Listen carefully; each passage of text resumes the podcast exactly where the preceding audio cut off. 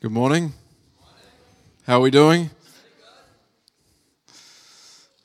How good was that this morning? This morning, how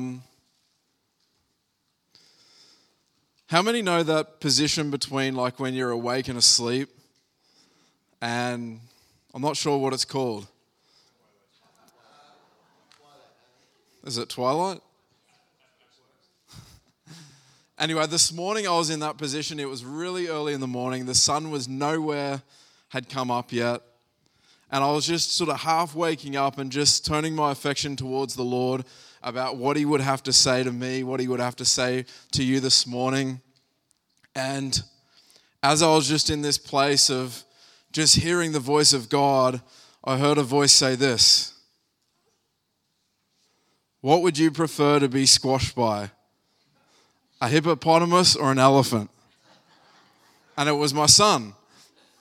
And at 2 o'clock or 3 o'clock in the morning, Thomas is there, and he sort of half woke me out of this sleep, and he said, Dad, what would you prefer to be squashed by, a hippopotamus or an elephant? And I turned to him half asleep, and I'm trying to work it out. What would I prefer to be squashed by? And as I'm half asleep, I said, Thomas, what are you doing? And he's like, I just had to know the answer. And then he went and got back in bed. And so that was where all my words of knowledge went. And then I couldn't stop thinking about, what would I prefer to be squashed by? A hippopotamus or an elephant?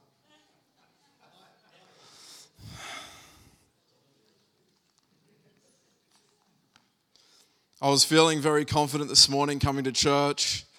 Brand new haircut, until I spoke to Jean. She said, did you do that yourself?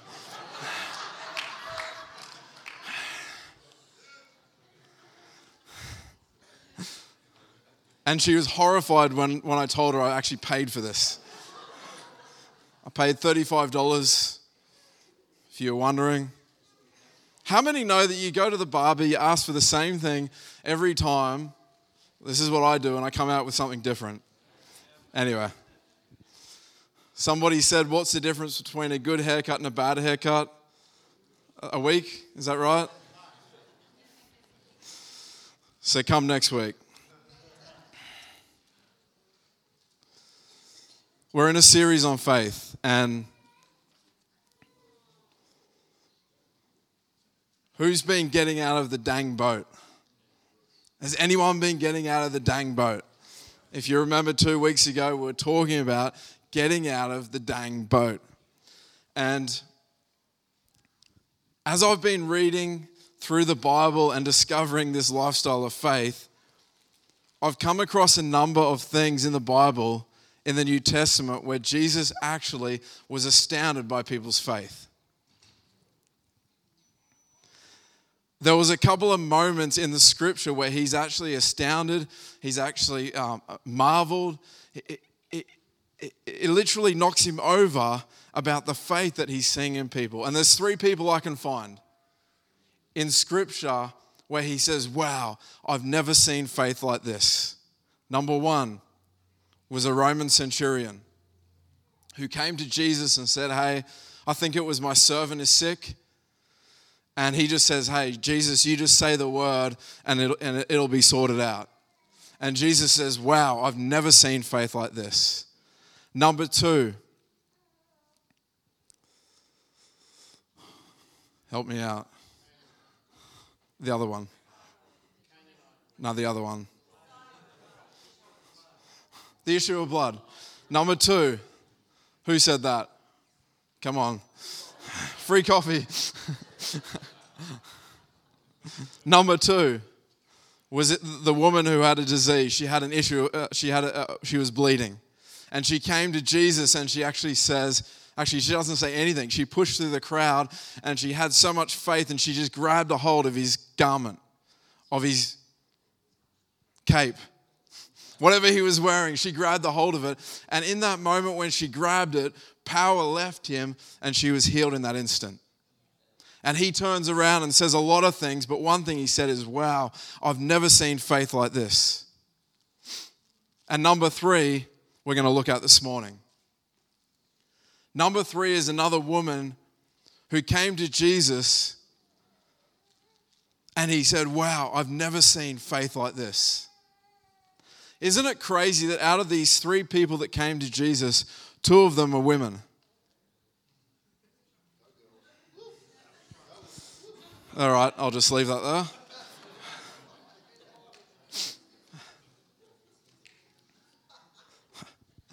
This morning I'm going to do something different. I actually don't know if I've ever done this before. I'm going to give you 3 points.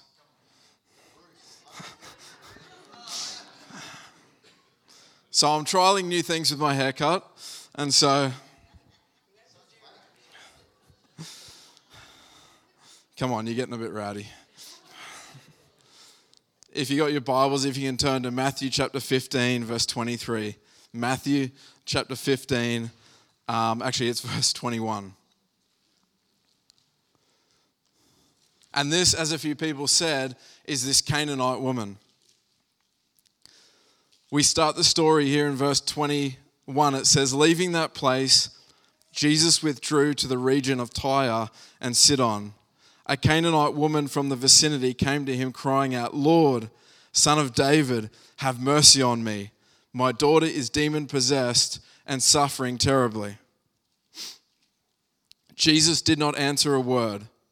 So his disciples came to him and urged him, send her away, for she keeps crying out after us. He answered, I was only sent to the lost sheep of Israel. The woman came and knelt down before him. Lord, help me, she said. He replied, it is not right to take the children's bread and toss it to the dogs. Yes, it is, Lord, she said. Even the dogs eat the crumbs that fall from the master's table. Then Jesus said to her, woman, you have great faith. There it is. Your request is granted. And her daughter was healed at that very moment.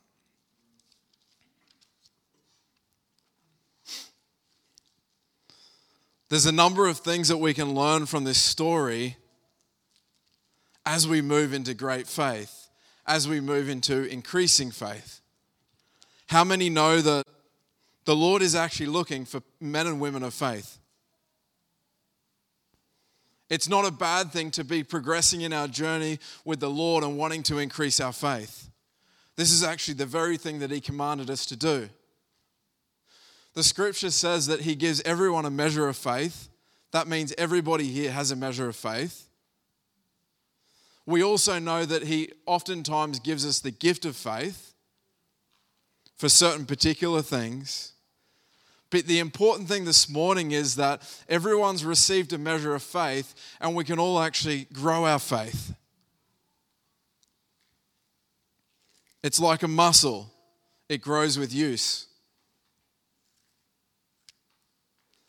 And there's a number of things we can learn from this passage in our quest for increasing faith. Number one is persistence. Persistence. The context of this passage is incredible. Here we have Jesus and his disciples, and up to this point, Luke says that everybody that came to Jesus was healed. He's been healing the sick. He's been casting out demons. He's been preaching the good news. He's been multiplying food. He's been doing all these crazy things. And how many know there's a lot of people that are following Jesus and his disciples? And in Mark's account of this same passage, it says that Jesus and his disciples, they tried to go privately into a room to get away from everyone. How many know that there's a lot of demands on Jesus' ministry? There's a lot of demands on him. He's been doing this stuff. Every time he heals someone, guess what they do? I doubt they just jump on an aeroplane and go to Bali. Although that would be amazing. But if I've been crippled all my life, if I've been blind all my life, if I've been deaf all my life, and all of a sudden someone comes and touches me and I'm totally healed, guess what? I'm not jumping on the next plane to get out of there. I'm going to follow Jesus for a period wherever he goes, because this man has just transformed my life. And so not only were the crowds coming to him that had disease and that needed healing, but he had crowds of people that just were following him to hear his words, to celebrate the good things that he had already done. Crowds of people were attracted to Jesus.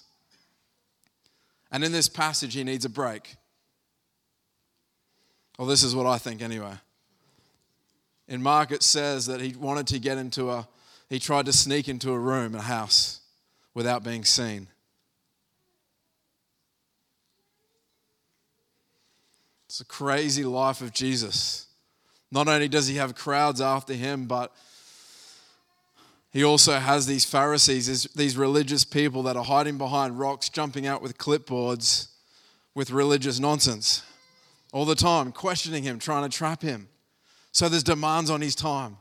And here he is in this moment, just wanting to have a break, just wanting to get some time by himself.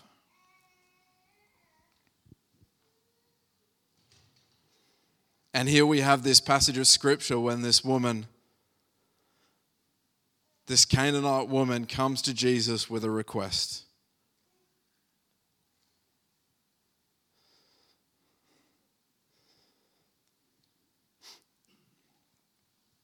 In the time of Jesus, the Pharisees, there was two things, the religious people, the Pharisees, there was two things that they did every morning when they got up, and they prayed and they thanked God for two things. There might have been more, but it was at least these two things. They said, thank God that I'm not a Gentile, which means thank the Lord that they're Jewish. And the second one, when they said, was thank God I'm not a woman.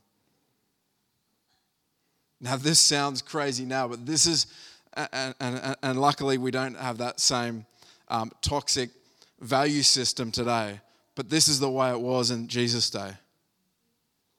These are what the Pharisees would pray every morning when they got up. Thank God I'm not a Gentile, and thank God I'm not a woman. And so the fact that this woman has actually come and found and tracked Jesus down and is trying to get in the same room as Jesus is incredible. It shows great persistence.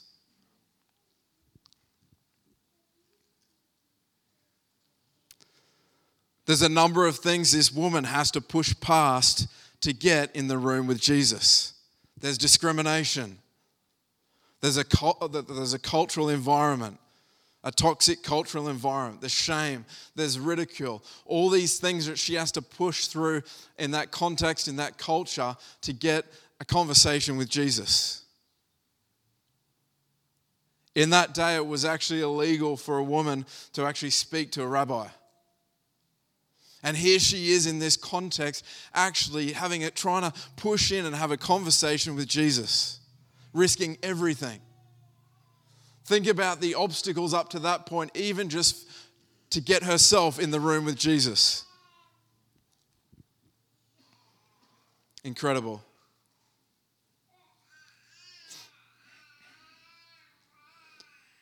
And we see here that after she's got through a heap of obstacles,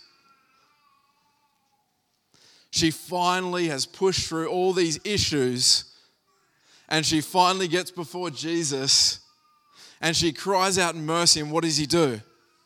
He doesn't answer her a word. He ignores her. Are you serious? After everything she's pushed through, potential shame, ridicule, discrimination in this culture, all these things, all these obstacles, and he does not say a word. He's silent. How many have experienced when God is silent? Maybe you're going through a circumstance, a scenario in your life, and all of a sudden you need a miracle. You want God to speak to you, and all of a sudden all you can hear is crickets. It's silent.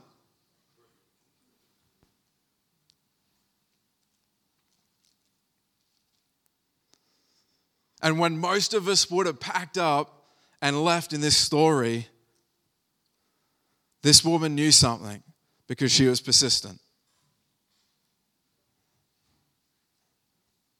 And the silence was actually an invitation to get closer to Jesus in her eyes.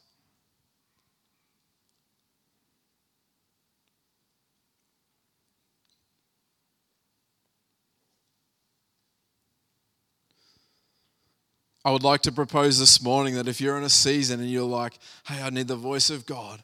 I need him to speak in this situation. I need the presence of God. And all of a sudden, all you can feel is silence. I would like to propose this morning that is an invitation to go deeper. That is an invitation to get closer.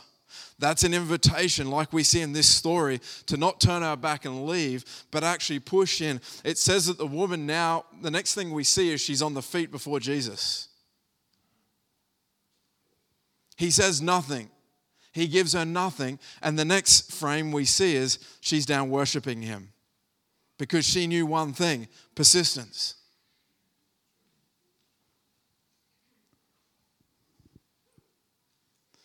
I heard this quote the other day. It says, when there's a delay in answers to prayer, it's just gaining interest.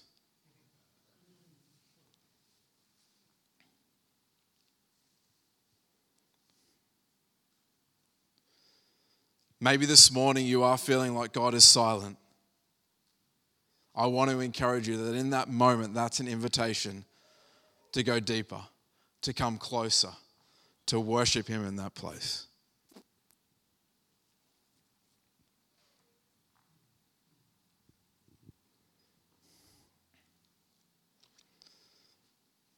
In Luke 18, this is a familiar passage about this persistent widow.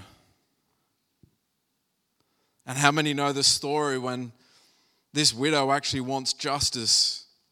She goes to the judge and bangs on his door and says, hey, grant me justice. And he says, go away, because he neither feared God or cared about what people thought. And she keeps coming back every day and banging on the door. And finally, he says, okay, I will see that justice is granted because of your persistence. But this is crazy. After Jesus tells this story, right at the end, he says, when the Son of Man comes, will he find faith on the earth? The connection between persistence and faith is huge. What he is saying here is, hey, I want you to be persistent. I want you to not give up. I want you to just keep banging, ask, seek, knock, and keep on asking and seeking and knocking. And then he says, after all this, he says, hey, when I return, will I find faith on the earth?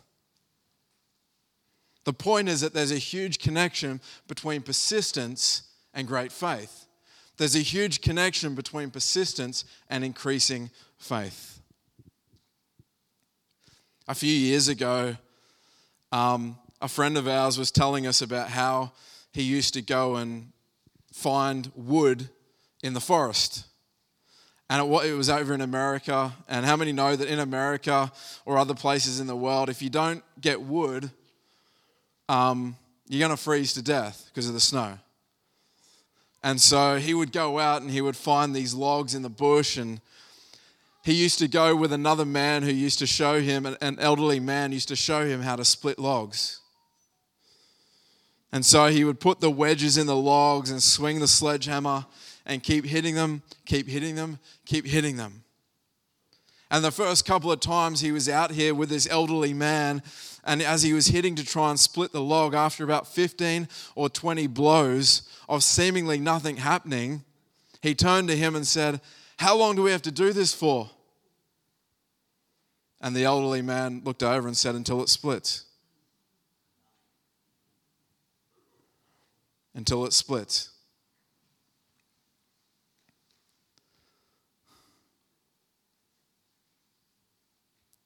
The Lord is looking for persistence. The Lord is looking for people that will keep doing the very thing that God has asked us to do and not stop when seemingly nothing is happening. We live in a fast food culture.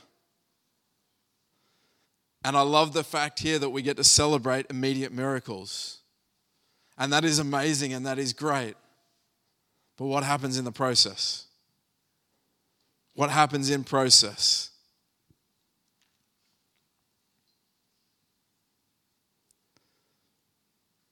If we're going to have water-walking faith, we need to have persistence. We need to have persistence. Number two, was that good, Shane? Thank you. Number two, the second thing that we can learn from this passage of Scripture as we pursue great faith or increasing faith is we need to move past offense. We need to move past offense. Verse 26 of our text says this. He replied, this is Jesus speaking. Jesus replied, "It is not right to take the children's bread and toss it to the dogs." How many know that Jesus wasn't the most diplomatic person around? Sometimes. How many know that you guys are fairly creative here? How many know that you could think of other ways that you could say to this woman that wasn't so offensive?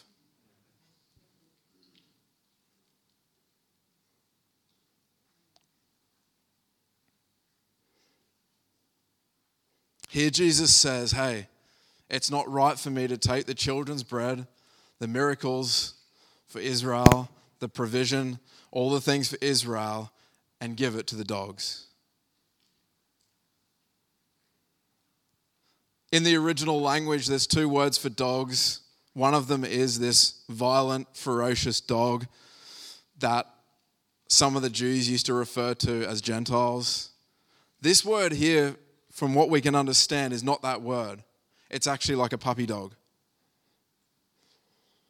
Does that make you feel any better? Not really. It's still not the most endearing term. But the reality is Jesus is saying, hey, he could have said a lot of other things, but he chose to say this. I don't know why, but this is the point. This woman moved past the offense. She moved past even the lack of understanding. She moved past the offense, and she made a choice to put that to aside and to focus on Jesus.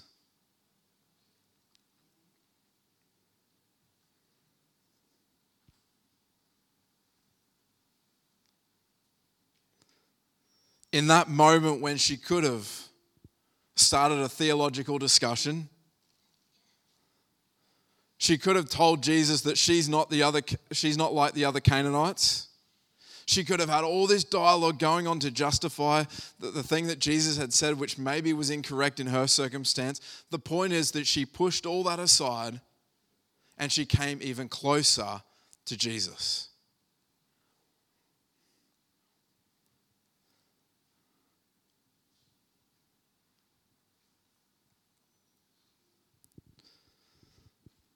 How often do we receive a revelation from God and then we have contradicting circumstances?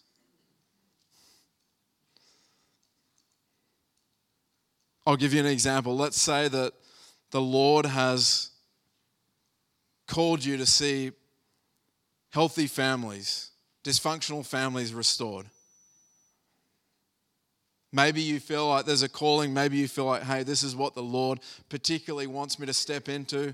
See strongholds over families broken. See kids healthy. See marriages restored. And once you receive that promise, guess what? You're probably the one with the kids that are running mayhem, havoc. The Lord often, when he gives us a revelation, we have conflicting circumstances.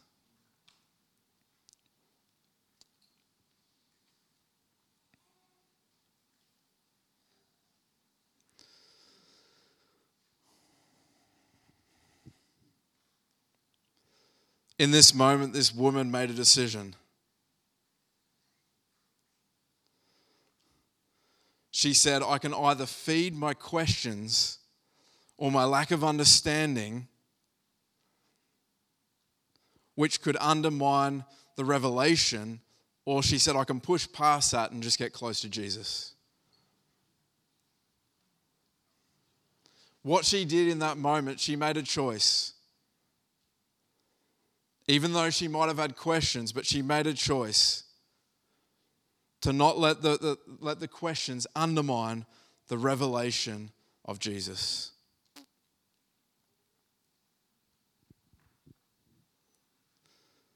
How many know when we're living in a faith culture, we're believing like we did this morning for miracles?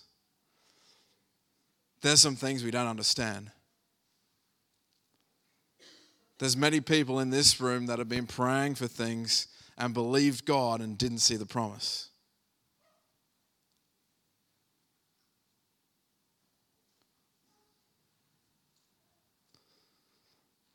What happens when we do everything we can and we believe for healing, we don't see the outcome we want?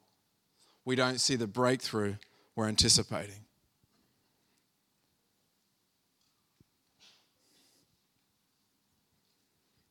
What happens when it's actually really close to home and it's a family member? What happens when it's not just a sore headache, but what happens if it's cancer or a terminal illness? And that person passes away, they die.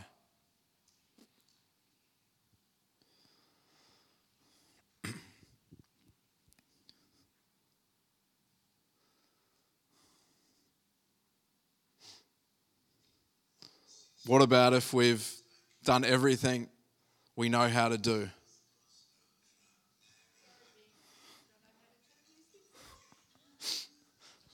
Drop it in a bucket of water. I don't know. What about if we've done everything we can? What about if we've done practically everything we can and we can't see the breakthrough? We didn't see the breakthrough we wanted. What about if we had 100% faith and we didn't see the breakthrough? Sometimes we can get caught in questions. It's not that questions are wrong, but sometimes we can get caught in offense. We can get caught in the fact that we don't understand, and it can actually lead us away. I would like to propose that you can't have your offense and the closeness with God at the same time. You have to choose. And sometimes we're choosing even though we don't understand.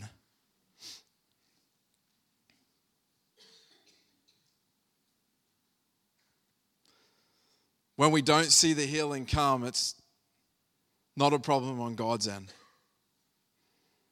We can't blame him because we know that 2,000 years ago, he made every provision to see all sin, all sickness, and all torment defeated.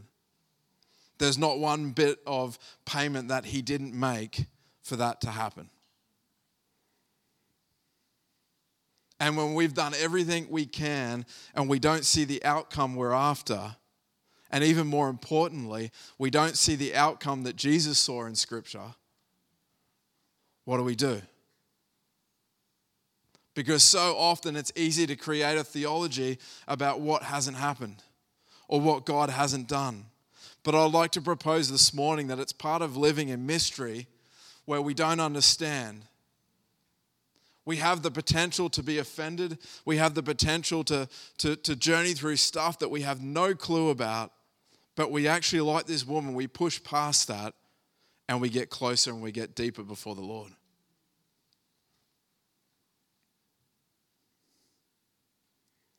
There's something about living with mystery that builds our faith.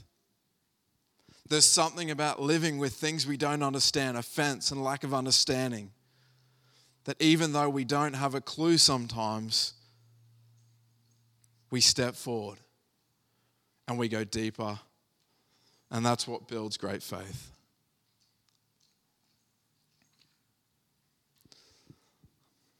If we want the peace that surpasses our understanding, then sometimes we need to give up our right to understand.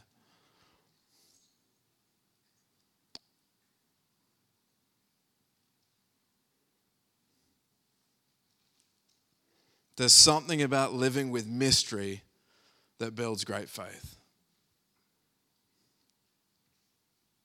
I encourage you this morning, if there's not an opportunity for you to be offended right now, there will be. But I encourage you to push past the offense, push past the lack of understanding, lean into mystery, and just trust God. Number 3.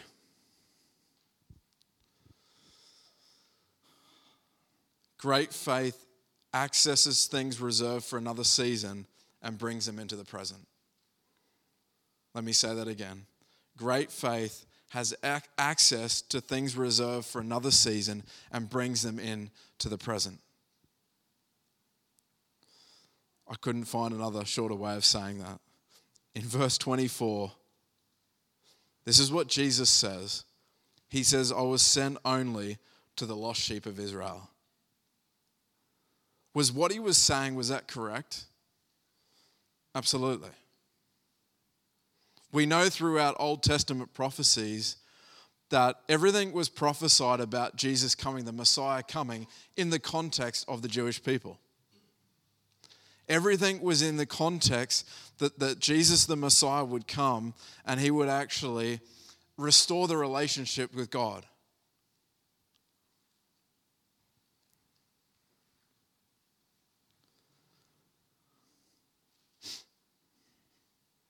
I might ask if the worship team can come up.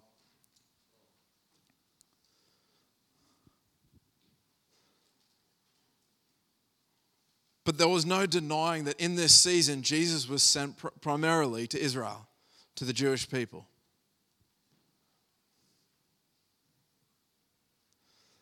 We know in John 3:16, this famous verse that God so loved the world that whoever believes in him shall not perish. Like, he loves the whole world, we know that. Like everyone. But in this moment, primarily Jesus was coming for the Jews. And here in this moment, there's a woman who's not Jewish. How many know that about a decade or two later, in the middle of the book of Acts, the Holy Spirit's actually poured out on the Gentiles? They come to salvation, they come to relationship, they receive the Holy Spirit. But this is like 1 or 2 decades later.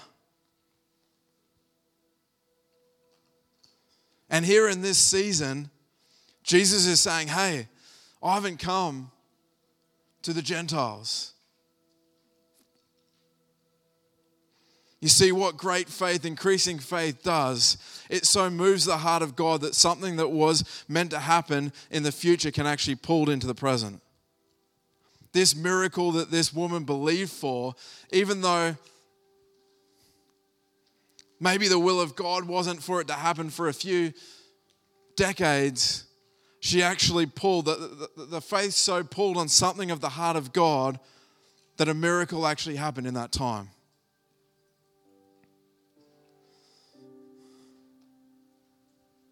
Let me say it this way. Without great faith, the woman would not have had access to the miracle.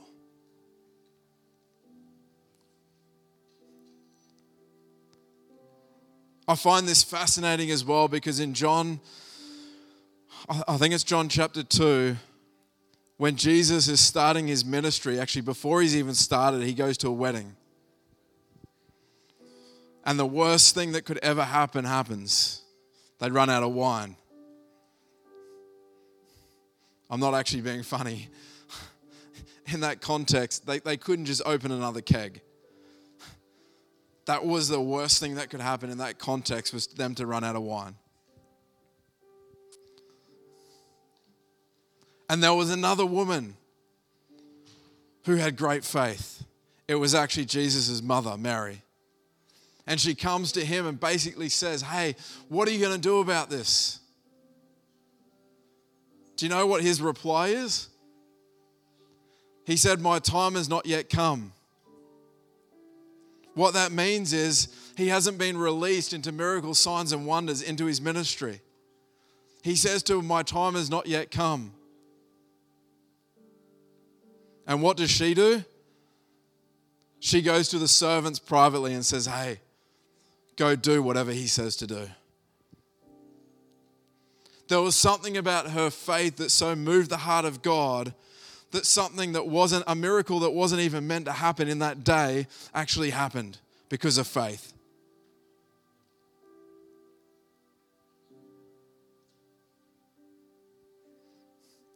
There's a lot of theology around this, and I don't want to dive too deep into it because I don't have the answers. But the point that we cannot miss this morning is that great faith actually pulled something that was reserved for future into the now. That's what we can't deny.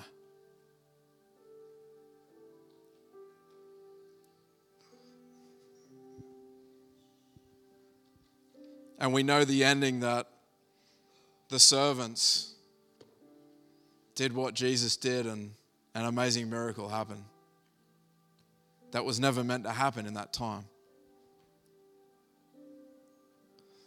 If you can, could you just stand this morning as we finish up?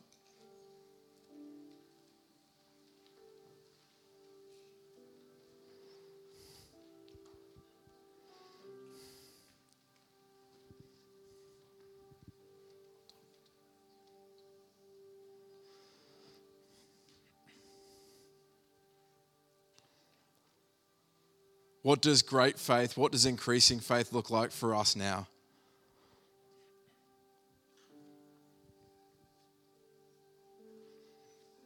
This is what I believe it looks like.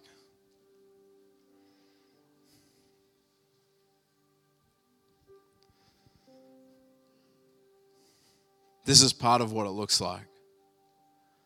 Is that when the rest of the nation is seeing small to medium church growth, is it possible? Is it possible that there would be a people that gather together with increasing faith that actually pull something in a future realm into the now? Could it be possible that revival, the outpouring of God that is reserved for a future time, could actually be pulled here now?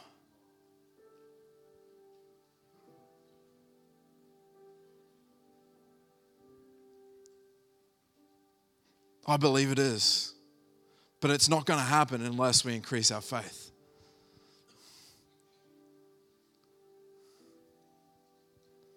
Is it possible that the workplace that you're in that's been hard for the gospel, is it possible that because of your increasing faith, that you actually just believe God and you pull something that was reserved for the future, and you say, hey, that outpouring of God that maybe is going to come in 5, 10, 15, 20 years, I believe God to see something happen now. Or maybe in your marriage, and you've seen, maybe in your family, there's generations of dysfunctional marriage, of divorce, of separation. And you say, hey, I'm going to believe the God, increasing faith, that He's going to change this around in my generation, right now in my marriage, that I'm not just going to go on and see the results of what's happened in the past in the future. What would it look like if we so increased in our faith, in great faith, that we actually saw things happen here that we're not seeing anywhere else? Not so that we can get another notch on our Bible, not so that we can get some more likes on Facebook, but that so Jesus can be glorified, so that we can actually step into the very things that Jesus did.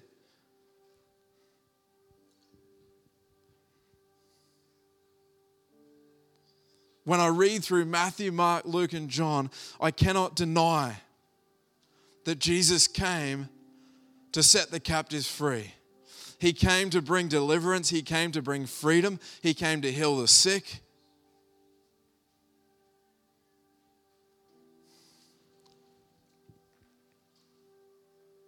How do we step into everything we read in this book?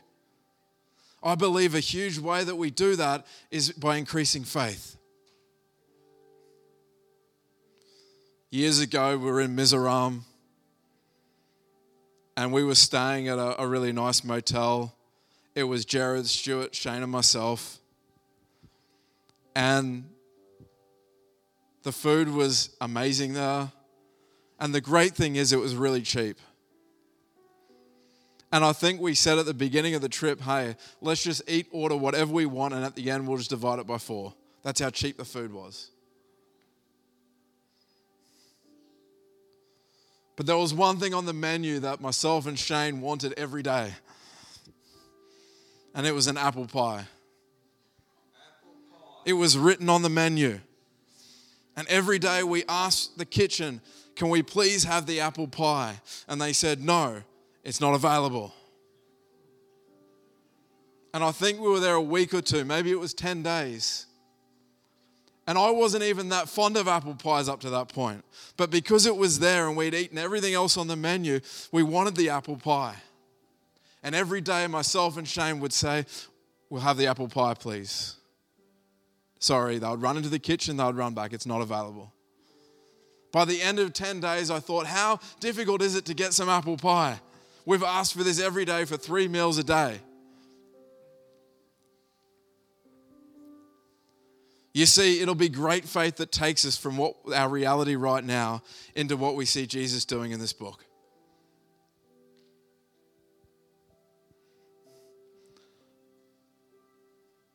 Let's not be people that settle by what's going on around us. Let's be people that line up our life and our church with what Jesus has shown us, which is available in this book.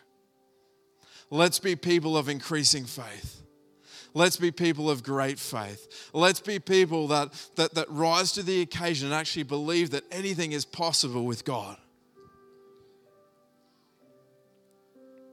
You know, when the disciples had spent all this time with Jesus, seen everything they could ever seen, they said one thing, they said, increase our faith. So this morning as we sing this song, we're going to sing yes and amen, all his promises. I want you to recount the promises over your life, over our church, and I want you to speak it out. I want to encourage you to allow your faith to arise as we declare this morning. Amen.